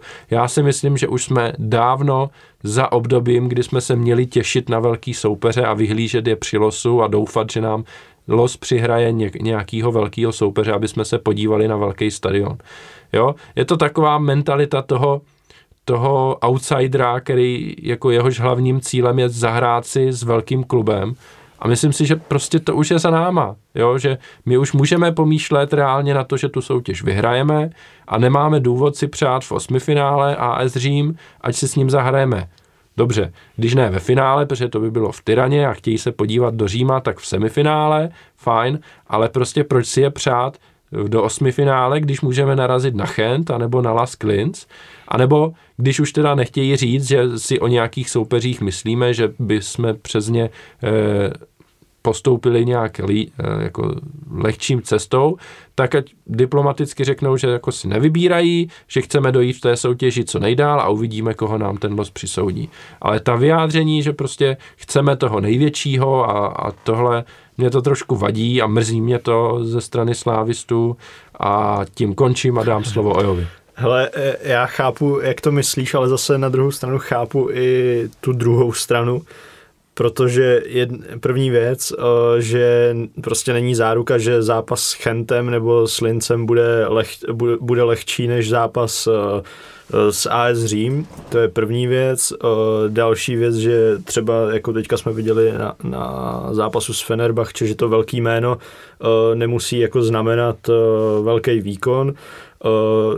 Další argument, co mě takhle napadá, když si vzpomenu třeba na Sevillu, tak kdyby to nebyla Sevilla, ale byl by to třeba Linz, co bychom vyřadili, nebo ten Chent, tak vzpomínali bychom na to takhle, jakože jsou to ty zápasy, které když se povedou, tak vlastně se zapisujou do historie a já jakoby chápu, jak to myslíš ty, ale chápu i tu druhou stranu. ještě další argument, co mě napadá, když vypadneš z AS Řím, tak nikdo jako nemůže ti to moc vyčítat. Je to velký soupeř, velký jméno. Když vypadneš s nějakým outsiderem, tak přece jenom ten tlak na tebe i v tom zápase je větší a v případě vypadnutí taky, takže jako v tomhle chápu tak nějak ty obě strany a vůbec bych to jako nevyčítal, že si přejou toho věhlasního soupeře, možná teda jako jestli to prezentovat jinak, to je otázka, ale jak říkám, no, jako v tomhle se musím teda jako zastat trenérů a týmu, že jako chápu je a nedivím se jim, že to tak má i hozený. Alanore? No, ono hlavní, co bych zmínil, je, že v podstatě to, co řeknou, je úplně jedno, jo? Že ten los proběhne tak jako tak. Jo? Že kdyby to mělo něco takhle změnit, tak to by mi asi vadili takový vyjádření, ale prostě je to jedno. Ať už si člověk řekne, že chce toho nejslabšího, tak pak může získat, může mu být vylosovaný nejsilnější nebo naopak. Jo? Takže ty vyjádření, to jsou jen takové jako kolorit k tomu losu, který je vždycky jako náhodnej. Snad, pokud nejsou nahřátý míčky, že jo. No. Možná tam je i nějaká pověrčivost, ne? Jakože když se někdy někoho přeju, tak ho nedostanou, tak zase naopak možná už to několikrát vyšlo. Jako... Takže si myslím, jako, že to je spíš taková drobnost, která pak reálně ani jako vliv nemá. Ale já se teda řadím jako k tomu proudu, co si vždycky přeje co nejschůdnějšího soupeře papírově. No. Takže já bych spíš jako souhlasil s Kvelharem, ale neviděl bych to jako nějaký problém. No.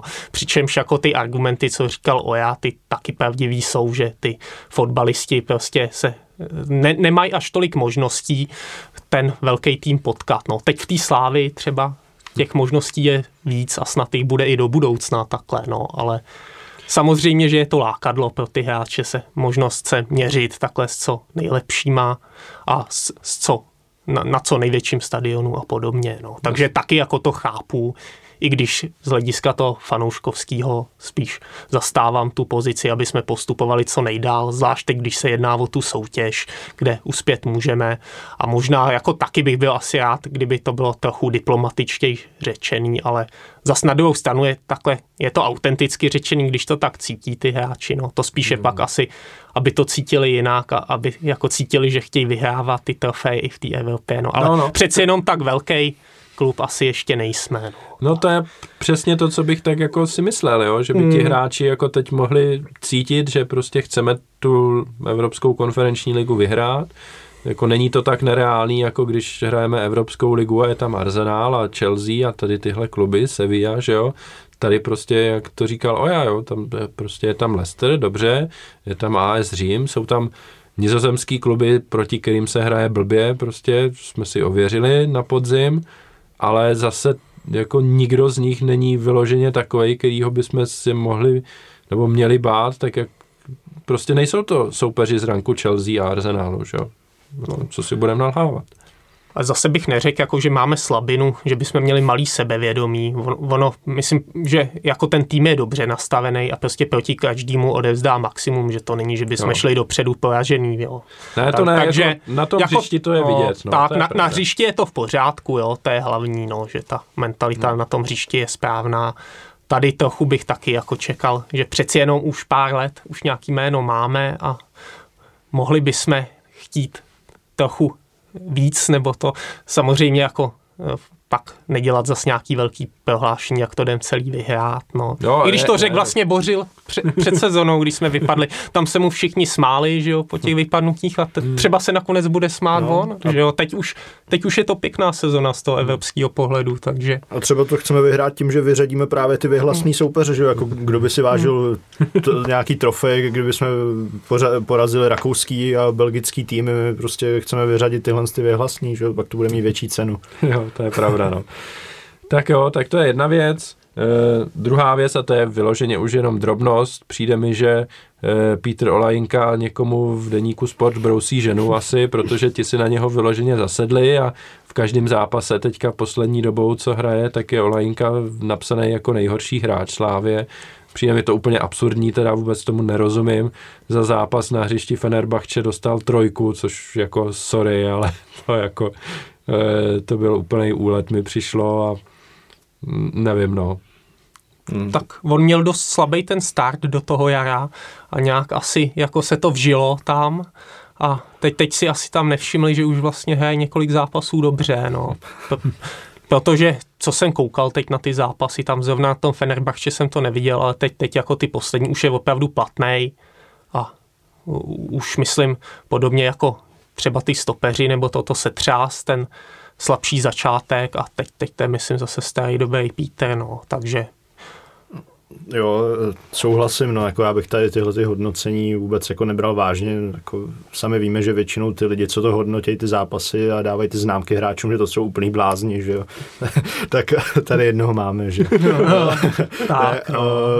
a jenom ještě bych řekl k tomu, není to úplně z mý hlavy, je to z nějaký diskuze, kterou jsme dneska vedli, že možná ten, kdo to hodnotí pro Deník Sport, takže malinko mu ten Peter vadí těma jeho teatrálníma gestama a tím, jak se pořád dohaduje, rozčiluje, prostě padá a on je prostě takovej a tak je možný, že prostě je tam nějaká averze ze strany toho redaktora, což je samozřejmě špatně, ale může být jako jeden z důvodů tohle. Já třeba zrovna tohle mu vůbec nevyčítám, víc mu kolikrát vyčítám ty pokusy o nějakou jako přešlapovačku a tak to mě teda na něm štve ještě víc, ale tyhle věci třeba to mě vůbec nevadí, naopak jako mám to rád, jo, když prostě jsou tam nějaký emoce. A takže jako jestli to je z tohohle důvodu, je to možný, no. A další věc, že může mít ten redaktor motivaci, protože si myslí, že Olajnka měl být dávno pryč a Slávia ho měla prodat a potřebuje argumenty na to, aby mohl říct, že ho Slávia předržela a teď už jde s formou dolů, tak mu tu formu takhle jako snižuje a má argument, podívejte se na průměrný hodnocení ve sportu a je tam někde hluboko dole a všichni ostatní slávisti jsou lepší. Nevím, no. No, snad to byly nějaký přešlap, teď ty 3 zápasy nebo kolik. Ono to docela fakt bylo do očí, jak si o tom mluvil, že teď hra patřil minimálně mezi průměrný, ne mezi lepší nějaký ty zápasy a opravdu jako vždycky na něj tam zasedli, ale snad to je jen takhle nějaká náhoda. Protože počítám, že asi to hodnotí podroužek, že jo. A kdyby to střídají se špriňárem, no. Takhle, kdyby to hodnotil, kdyby si na něj zase dlouhodobě, tak to už by se asi nějak vědělo. Jo, to jo, no. Prostě se to asi nějak sešlo. Mě jako nadzvedla ta trojka z toho venkovního zápasu, to mi přišlo prostě jako dobře tomu hráči se třeba jako nějaký věci v tom zápase nepovedou, ale celkově ten tým hraje jako výborně a on pořád je tam platnej a není vůbec důvod ho jako takhle prostě sundávat a vypichovat ho, jak prostě všem se daří, ale Olajnka je tam úplně neschopnej a bije do očí, jak prostě se mu nedaří. No, jako sorry, ale to si fakt nemyslím. No. Ale tak jako máme tady samozřejmě pluralitu názorů, já tomu pánům, kolegům z Deníku Sport jejich názory nechci brát, ale chci říct, že s nima výrazně nesouhlasím v tomhle případě. Nicméně, jak jsem říkal, tohle je jako drobnost a já vlastně jsem teď za ty poslední 2 týdny neměl kdo ví, jak moc materiálu tady do tohle okénka. To, co mi možná vadí, je, jak... Tak, to je dlouhodobý, co mě vadí, já jsem to tady možná už zmiňoval, zmíním to znovu, že Deník Sport nevynechá jedinou příležitost prostě okopávat kotníky fačru a myslím si, že to není úplně autentický, ta jejich kritika sem.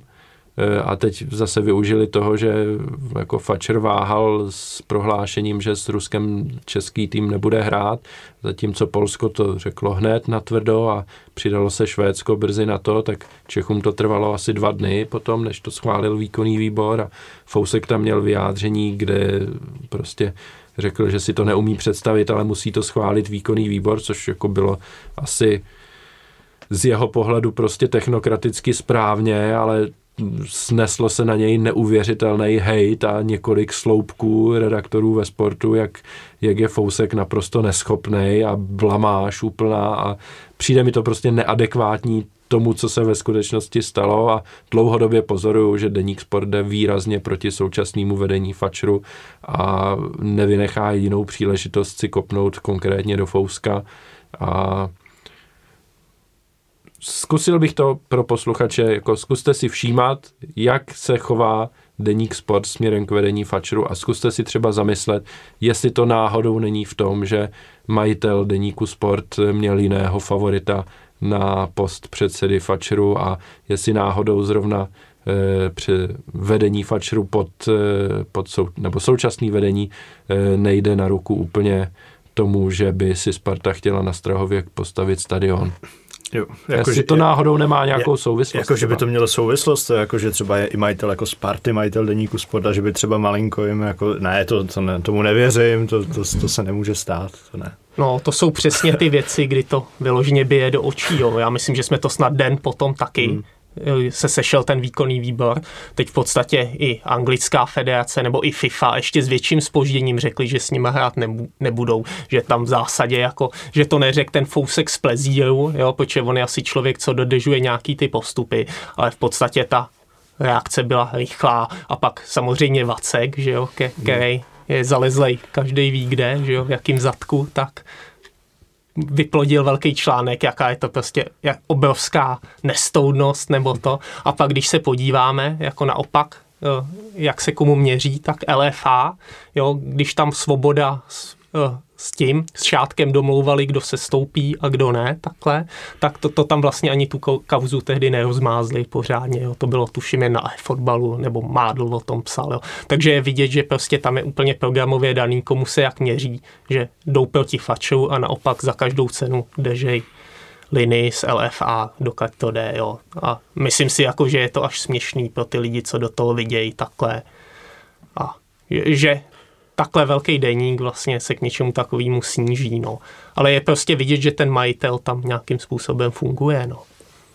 Přitom mohli prohlásit asi, ale jako musím dát za pravdu, že teda mohl Fousek prohlásit, že s Ruskem hrát nebudeme, protože bychom museli vyřadit Švédsko nejdřív, jo. Takže jako myslím si, že to říct asi mohli, ne, souhlasím s váma, no.